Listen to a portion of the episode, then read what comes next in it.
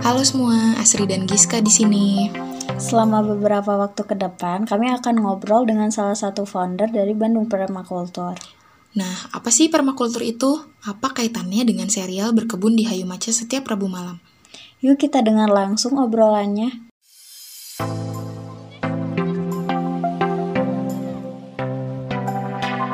Selamat datang teman-teman semua di podcast Hayu Maca. Hari ini kita bela mau belajar langsung dari seseorang yang luar biasa banget. Barusan kita habis diajak keliling di tempatnya di Cipageran. uh, ada Bu Nana di sini, uh, founder Bandung Permakultur yang hari ini akan sharing banyak hal sama kita. Mungkin boleh kenalan dulu kali ya Bu, biar Ya, teman-teman boleh, yang boleh, boleh, boleh. kenal. Ah, apa ya kenalannya? Halo, nama saya eh, Listriana Suherman, tapi bisa dipanggil Nana. Ah, saya itu founder dari Bandung Permaculture dan Permaculture Living Initiative in Indonesia gitu. Kalau kalau Bandung Permaculture itu memang komunitas yang memang kita dirikan eh, personal ya antara kita. Sebenarnya member intinya ada tiga. Cuma kalau Permaculture Living Initiative in Indonesia itu biasanya project-project yang kita laksanakan berkolaborasi dengan pihak-pihak swasta, corporate, dan kita menggandeng beberapa komunitas lain. Oke. Nah, gerakannya itu namanya Permaculture Living Initiative in Indonesia. gitu. Udah berapa lama Bu mulainya nyemplung di dunia permakultur? Aduh, kalau hijrah ya, hijrahnya di dunia permaculture itu paling sih kalau di total masih di bawah 10 tahun sih. 7 tahun mungkin ya. Cukup lama sih kalau untuk hitungan Indonesia. Kalau sehari-hari sendiri selain sibuk di kebun di Bandung Permakultur, terus ngerjain juga project-project yang tadi di Permakultur Living in Indonesia, selain itu sibuk ngapain aja? Eh, sebenarnya sebelum hijrah, eh, saya tuh ini ya, engineer kan. Mm-mm. Nah, engineer eh, telco. Oke. Jadi sudah keliling Indonesia, Mhm. terus ke luar negeri, ke Asia, Eropa, Amerika. Nah, eh, baliklah ke Indonesia, ya ingin memajukan Indonesia.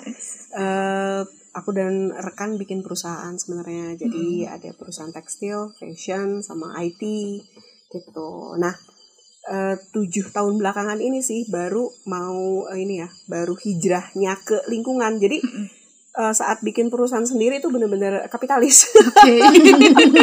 itu kehidupan Menarik, kapitalis menarik. ya kapitalis dan sosialita sejati itu jadi sebelum terjun. Jadi sebelumnya itu ada ada, ada tiga tahap kehidupan ya. Engineer eh, lari ke bisnis yang super kapitalis nah, baru eh, hijrah ke eh, nyebutnya sekarang kalau dulu kan eh, aku entrepreneur ya nggak sih? Heeh. Eh, entrepreneur. Sekarang eco sosiopreneur Oke. gitu Mantap. Nah, eh, kalau eh, dailynya sih Mm-mm. untuk perusahaan-perusahaan yang lain tetap pegang ya, cuma kan memang sudah ada partner, jadi nggak tiap hari ngantor juga enggak gitu. Jadi memang sudah mendedikasikan hidupnya ini eh, istilahnya 80% itu udah ke ekososionya gitu. Sisa 20 persennya ya masih kapitalis lah ngurusin ngurusin ngurusin ini ya Si ngurusin perusahaan, perusahaan. ah. tapi eh, 80 persennya memang sudah hijrah ke eh, ekososiopreneur lah gitu nah di ekososiopreneur ini eh yang paling utamanya itu sebenarnya pertama edukasi ya Eh, edukasi kita sudah kolaborasi dengan beberapa perusahaan internasional seperti PNG Global. Mhm. terus eh, tahun ini harusnya dilaksanakan di bulan ini tapi karena covid jadi agak mundur. Ya itu dengan Giant Food. Jadi kita eh, pembinaan petani dari petani yang konvensional ya menggunakan bahan-bahan chemical kimia. Kita eh, perlahan edukasi bimbingan selama setahun dua tahun untuk menuju ke permaculture Ini dan menarik itu hulu ke hilir Ha, ha, namanya circular economy Circular economy. kalau dari ilmunya. Jadi bukan eh, kita bukan hanya mengedukasi mereka oh pindah dong ke organik atau pindah dong nggak pakai kimia itu bukan. Hmm. Jadi sampai ke hilirnya, sampai ke pengolahan, Pengolahannya. ya pengolahan produknya gitu, sampai ke pola penanamannya yang tadinya monokultur kita jadi polikultur dan permaculture gitu. Terus selebihnya ya eh, ngajar sih ya banyak ya. Kita eh, di kolaborasi dengan kampus-kampus juga. Terus eh, undangan sih biasanya banyak. Ini juga kita lagi dikontrak sama PT Jarum sebenarnya untuk eh, melakukan zero waste management se Jawa Barat. Jadi pembinaan Karang Taruna Karang Taruna se Jawa Barat untuk eh, zero waste. Jadi kita fokus nanti ke pembuatan ecobrick ekoenzim dan pembuatan mall dari limbah-limbah gitu. Ya gitu sih kegiatannya, simple. Eh, nggak simpel sih bu. Itu banyak banget dan luas sekali luar biasa banget. Eh, tapi sebelum lebih jauh nih ngobrolnya tadi kan dari tadi ya saya ibu nyebut permakultur atau permaculture. Pengen tahu dong sebenarnya si permaculture ini apa dan eh, gimana gitu? Mungkin Hmm. orang ada yang baru pertama kali dengar banget sekarang. Nah, eh, kalau kita bicara masalah metode pertanian, orang kan pasti membandingkannya dengan organik ya. iya Metode per- pertanian tuh ada konvensional, ada eh, organik. Sebenarnya ada lagi satu permaculture. oke Nah kalau dilihat dari namanya kan mungkin orang mikirnya oh permaculture aduh ilmu ilmu dari luar negeri ya Iya. ya kan keren Iya. banget namanya gitu kan dan kebetulan buku-buku yang dikeluarkan tuh sebenarnya memang Buku orang luar, luar. negeri kan ya Hmm. Eh, Bill Morrison gitu kan ya dari Australia dan segala macam sebenarnya permaculture itu adalah yang dilakukan nenek moyang kita orang Indonesia juga sebelum terjadinya Green Revolution atau revolusi hijau. Jadi nenek moyang kita itu sudah berpermaculture sejak lama. Kalau nggak percaya, cobalah kalian jalan-jalan ke pedalaman. Mm-mm. Tapi pedalaman yang benar-benar pedalaman. dalamnya dalam Oh, lagi dalamnya dalam. Terus ketemu sama simbah-simbah.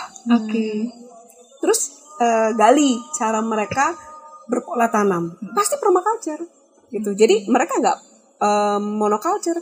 Mereka mampu memenuhi kebutuhan dapurnya itu dari kebun belakang rumahnya, pekarangan rumahnya, ada companion plan-nya. Tapi kan sebutannya bukan companion Iya, plan ya. iya. Apa sih kalau di kita tumpang sari Tumpang lah. sari. Nah, eh, kalau di Jawa Barat kebun talun sebutannya kadang disebutnya kebun talun. Jadi kita tuh sudah berpermaculture nenek moyang kita sejak sudah lama lah gitu. Cuma sejak adanya industri revolusi hijau atau green revolution semuanya berubah jadi monoculture kan. Penanamannya tuh hanya satu satu aja. jenis Heeh, satu. Wah, punya lahan satu hektar ditanaminya sama apa? Kentang misalkan kalau di Dieng kan gitu. Hmm, sama semua Sama semua. Akibatnya apa? Price wars. iya betul Iya, perang harga saat panen dan masalahnya negara kita kan belum punya eh, big data khusus untuk pertanian. iya Jadi kita nggak tahu di satu area siapa petani yang menanam apa dengan iya iya, iya. luasan lahan berapa. Akhirnya ini ini permasalahan yang coba deh kalau dilihat itu pasti terjadi setiap tahun. Panen raya cabai harga anjlok. Panen raya tomat, tomatnya harga anjlok. dilempar-lempar Hmm. Panen raya kol sampai 500 rupiah per kilo harga anjlok. iya, iya. Karena kita nggak pernah mendata sebenarnya da- dari satu daerah ini Mm-mm. komoditasnya udah overload belum sih? Iya. Nah gitu. Nah itu eh, metode eh, pola tanam yang sebenarnya salah sih gitu. Nah permaculture sendiri itu bukan hanya metode bertani saja, tapi kalau permaculture itu kita nyebutnya dia close loop atau lingkaran tertutup. Jadi bukan hanya bertaninya, tapi kita mulai dari awal. Dari apa? Pengolahan lahan Mm. atau disebutnya soil preservation. Mm. Jadi ini eh, kekeliruan orang banyak. Mm-mm.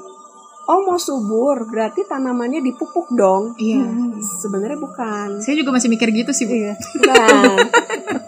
Jadi bukan tanamannya yang dipupuk seharusnya, Oke, tanahnya, tanahnya. yang dikembalikan unsur haranya. Oh, Oke, oke. oke. Gitu. Jadi kalau di permaculture itu memang harus ada proses soil preservation dulu. Hmm. Nah itu tergantung kondisi lahannya kritis atau enggak. Dan itu harus sebelum nanam. Sebelum nanam. Ini eh, lokasi BP ya Bandung Permaculture. em, ini lokasinya tuh gundul loh. Ini lahan gundul Iya, tadinya. Lahan gundul dan ini tempat pembuangan sampah Oke.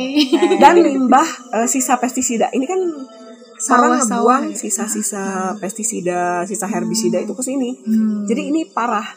Jadi kita butuh sekitar tiga bulan untuk mengembalikan lagi unsur haranya. Pakai apa?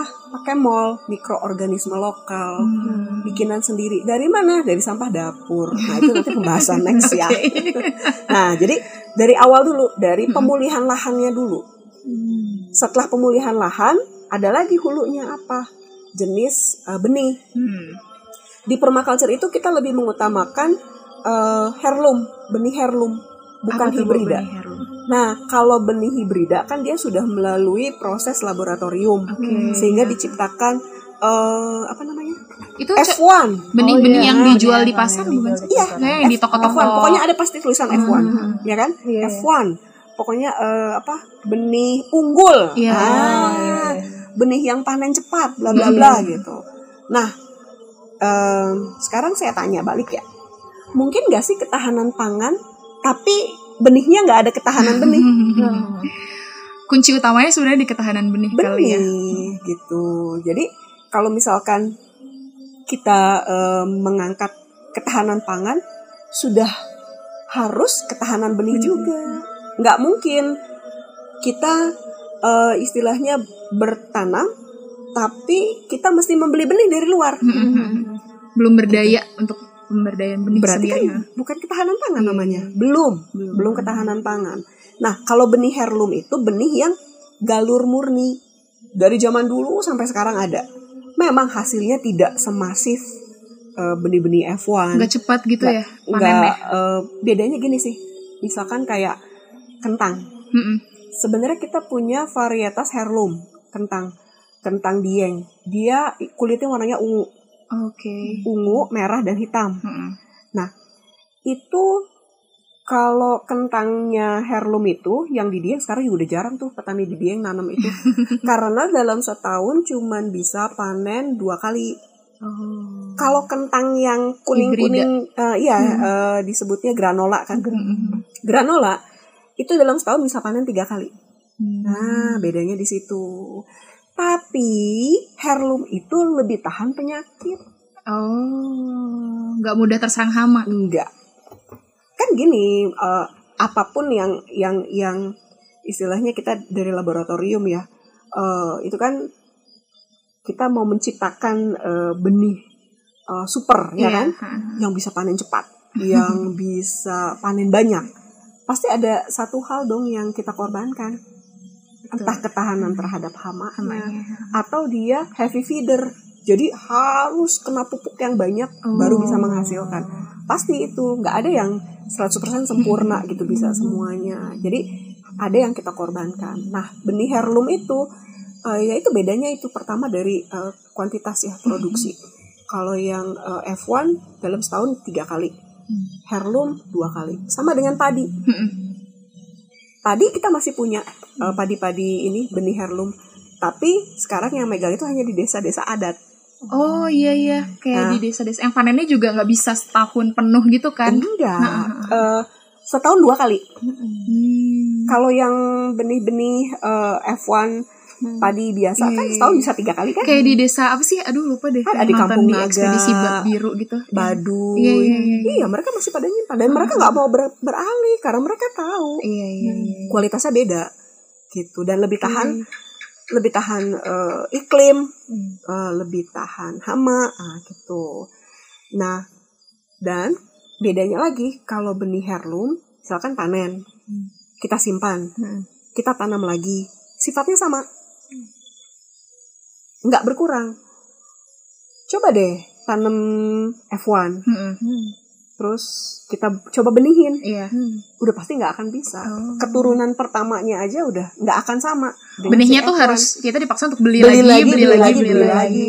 Oh. Kayak tadi dibilang dengan benih hibrida malah kita nggak ada ketahanan benihnya. Nggak ada Harus gitu. beli. iya nah eh, masih ada nggak sih benih heirloom ada masih ada cuma memang harus cari sih Iya. masih ada orang sekarang pare aja udah hibrida kok Iya. Oh iya. iya pare itu udah F1 oyong itu udah F1 apa sayur-sayuran yang Iya. kita anggap eh, hah gitu kan Hmm. udah udah udah hibrida semua tapi masih ada kok yang nyimpan Benih heirloom ini berarti udah nggak dijual di toko-toko pertanian Hmm. gitu udah nggak ya? Hmm. Kita harus benar-benar nyari ke yang Nyari, punya. iya, heeh.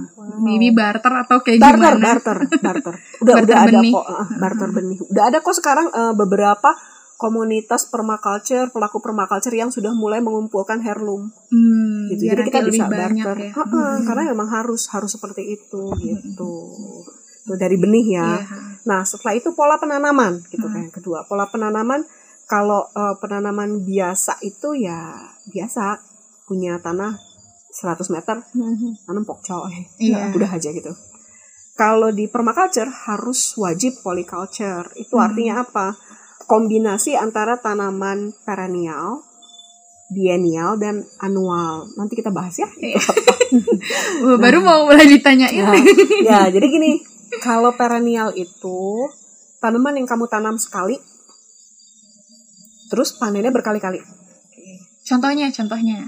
kalau buah udah pasti ya Iya, tanam sekali buah. Hmm. panen berkali-kali kalau sayur perennial banyak ada kenikir Hmm. Terus ada caya orang sering bilang caya itu pepaya Jepang padahal Oke. bukan. Itu dia masuk ke ini lebih dekat ke saudara singkong sebenarnya. Oh. tapi karena memang dia mirip pepaya. Daunnya juga mirip daun mirip pepaya. pepaya orang nyebutnya pepaya Jepang padahal Hmm. bukan. Nah itu caya dia perennial. Jadi sekali tanam panen, Panen terus terusan. Ginseng Jawa sambung nyawa binahong. Banyak sih sebenarnya. Hmm. jadi eh, itu tanaman dan itu superfood. Belum Hmm. kelor sekali tanam panennya berkali-kali. Nah itu perennial. Nah ada dua biennial yang sekarang. Biennial itu apa? Tanaman yang bisa bertahan eh, satu tahun sampai dua tahun. Mm-mm. kalau maintenance-nya bagus bisa tiga tahun. Itu apa? Terong Terong. terus eh, tomat Mm-mm. cabai, labu siam, nah gitu. Kacang-kacangan yang merambat, itu kan dia bisa tahan. Kalau di maintenance-nya bagus, dia bisa tahan sampai tiga tiga tahun. Iya, kalau di kami di BP biennialnya bisa bertahan tiga tahun karena memang ekosistemnya udah bagus gitu. Yang terakhir annual. Nah, annual itu adalah yang paling sering banyak kita jumpai di pasar. Apa coba? Kangkung. Nah, bayam. kangkung Bayam. cabut Iya. bayam Bayam cabut. cabut. Karena bayam kan ada yang perennial, bayam liar. Oh iya. yang iya, dipetik. iya. Iya. Ha, ha, ha. Yang daunnya juga lebih lebar-lebar ya. Lebar-lebar yang biasa dibikin apa rempeyek Iya, gitu kan ya. ha. Cuman Keripik sekarang kan daun, udah eh, keripik jarang. Bayam, ha. Sekarang kan bayamnya bayam cabut. Bayam cabut. Heeh. Terus apa lagi? Pokcoy, Coy, sawi. sawi, eh, selada. Selada. Ya pokoknya yang paling sering kita temuin lah Iya. gitu. Jadi Sekali panen tuh udah aja. eh, sekali panen serat punya tanah 100 meter, tanamin pokcoy semua. Terus panen semua. Eh kosong, Kosong lagi. lagi. Mulai lagi dari nol. awal. Nah, Udah kayak Kalau- bensin Iya. mulai dari nol. mulai dari nol lagi capek loh itu. Iya. Nah kalau di permaculture itu eh, perennialnya wajib minimal 70%. 70%. Ya perennial 70%, biennialnya 20%, sisanya baru annual. Karena apa? Biar kita nggak capek dan tiap hari bisa panen Hmm, betul, betul, gitu. Nah ya mudah-mudahan ya kalau covid selesai kita bisa workshop di BP sekalian ya langsung ya gitu. Biar senang bisa hati. biar bisa lihat gitu maksudnya gimana sih kok gue Iya, nggak iya, kebayang iya, iya. gitu Iya, kan betul, ya betul, betul. Heeh. itu pola penanaman lalu ada lagi yang namanya wet, uh, water management atau manajemen air nah kalau yang dimaksud dengan manajemen air ini sebenarnya uh, yang membutuhkan air lebih banyak itu pasti annual Iya. Karena apa? Akarnya kan pendek.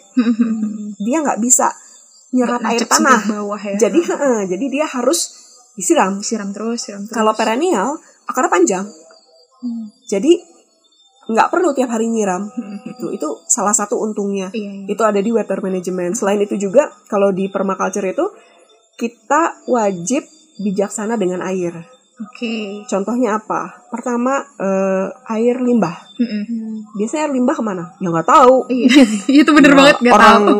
udah Masuk ada pipa tank. pembuangan masuk septic tank ya gitu kan nah kalau di permaculture itu eh, ada namanya water eh, waste water management Waste water jadi management. si air dari kamar mandi bukan septic tank ya Hmm. air dari kamar mandi air mandi Hmm. terus air dari cucian piring wastafel air dari cucian baju itu kita alirkan namanya ke eh, kolam aquaculture. Oke. ada dua caranya. Satu kita alirkan ke kolam aquaculture. Mungkin ini pembahasan aquaculture bisa nanti ya. Iya. Ya. terus kedua kita alirkan ke banana circle atau lingkaran eh, pisang. Nanti kita bahas lagi apa itu banana circle gitu. Nah itu disebutnya reuse water reuse atau kita gunakan kembali Gunakan itu kembali, limbahnya Ini kayak next level gitu ya kan biasa denger reuse tuh kayak yang di dapur doang, tapi ini bahkan sampai air limbah pun bisa di reuse. Bisa, bisa. Nah, eh, termasuk limbah ini eh, cucian apa sayur, Mm-mm. cucian ikan, ya kan, cucian ayam. Itu padahal bagus banget kan buat nyiram tanaman. Tanaman. Terus cucian eh, ini apa sih beras Tapi misalkan. ini jadi pertanyaan juga deh, Bu. maaf motong ya. Kalau misalnya kita beli tanaman yang ada di pasar-pasar tuh, yang kita tahu ini pupuknya luar biasa banyak, makanya harganya bisa 2000-3000 seikat. Air cuciannya beneran masih bisa dipakai atau harus hati-hati malah sama yang kayak gitu? Hmm, sebenarnya masih bisa aja sih. Masih bisa Ma- aja ya? Masih bisa. Jadi itu toleransinya kan emang udah rendah ya kalau udah dipanen gitu, udah istilah memotong lah itu masih bisa kok. Hmm. Nah, yang paling sayang sih eh, itu kalau kita habis ngolah ikan, ayam, Airnya dibuang. airnya dibuang. Karena Jangan. dianggap bau gitu Itu- nggak itu- sih? Itu potasiumnya tinggi banget dan itu paling bagus untuk untuk pohon buah. Oh, Untuk pohon oke, buah. oke. Heeh, Jadi jangan dibuang. jangan Ampas dibuang. kopi, Oke. ampas kopi potasiumnya tinggi, bagus untuk pohon buah.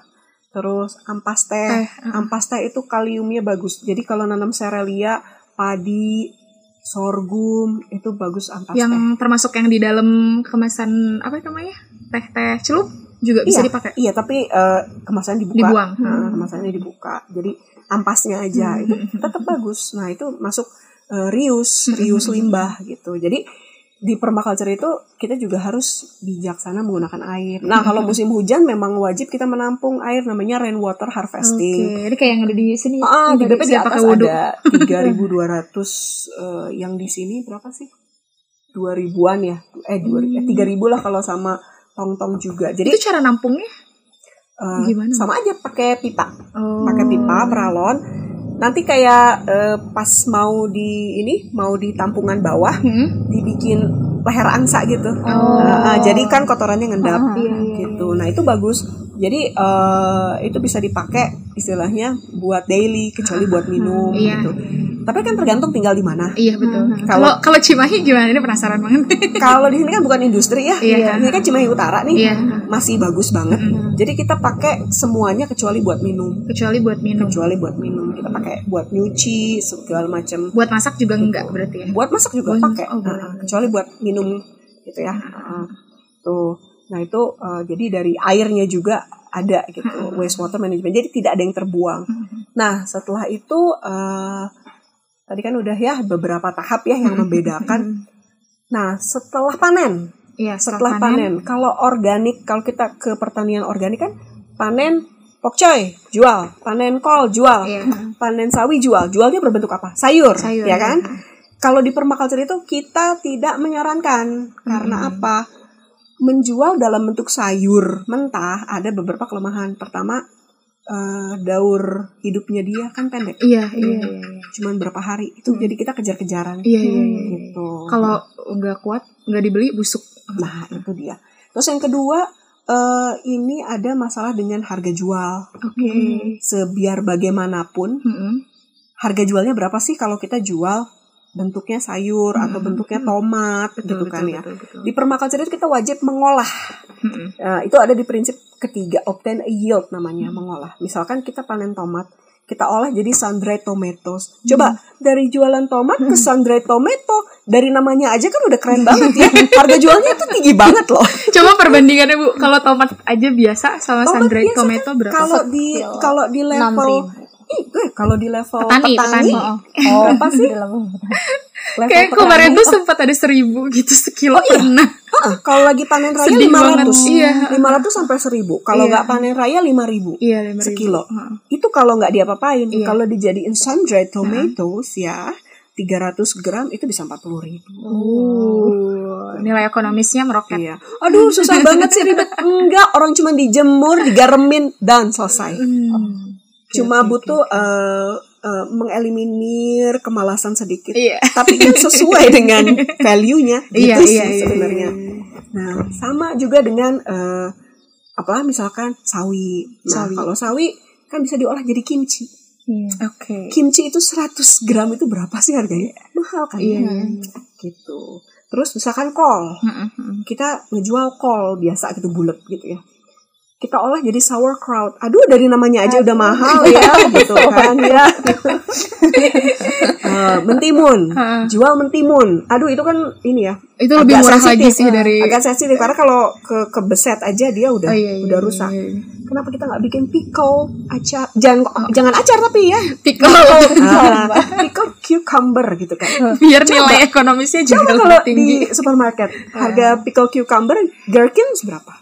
Oke. Susah nggak sih? Enggak. Nanti kita bikin workshop lah. Ya, siap, Gampang. siap, siap, siap. Ini dengerin ya, balat Nah, maca yang ah. mau ikut workshopnya. Setelah COVID, kita lihat mana yang bisa Ah, ah. dilakuin duluan. sama. Jadi eh, wajib mengolah kalau Hmm. ingin menjual gitu. Wajib mengolah. Semuanya bisa kok diolah. Hmm. Wortel juga bisa diolah. Jadi nggak dijual wortelnya aja. Bisa Hmm. di pickle atau dibikin pickle yang manis Hmm. gitu. Aduh jualnya ke mana? Aduh pasar-pasar untuk yang beginian itu masih terbuka luas banget. Oh. banget. Jadi sebenarnya yang nyari mah banyak ya. banyak, cuman bingung nyari ke mana. Ujung-ujungnya kan akhirnya mereka belinya yang eh, jar-jar yang udah Iya. imported, Iya, imported iya, kayak iya. gitu, Heeh. gitu. Plus untuk menjawab pertanyaan, aduh jualnya ke mana? Eh, itu juga jadi concern dari kami ya BP. Makanya eh, BP dengan rekan harusnya ya harusnya ya kalau nggak ada covid sebenarnya kita sudah launching toko organik pertama kami di Bandung Oh. gitu itu lokasinya di Jalan Pinus Mm-mm. Pinus eh, ya Jalan Pinus maaf, KBB.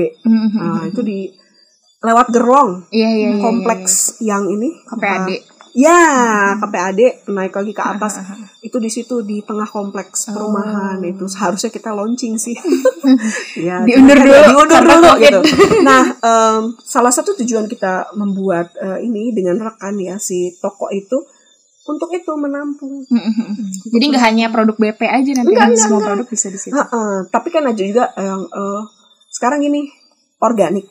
Tapi kan teh eh, ada pertanyaan gini. Tapi kan kita jualan sayur organik mahal loh. Eh siapa bilang? jualan sayur organik mahal kalau kamu punya sertifikasi organik. Oh, ada sertifikasinya ya? Ya iya. Hmm. Kalau kamu tidak tersertifikasi organik, kamu mau jual ke mana?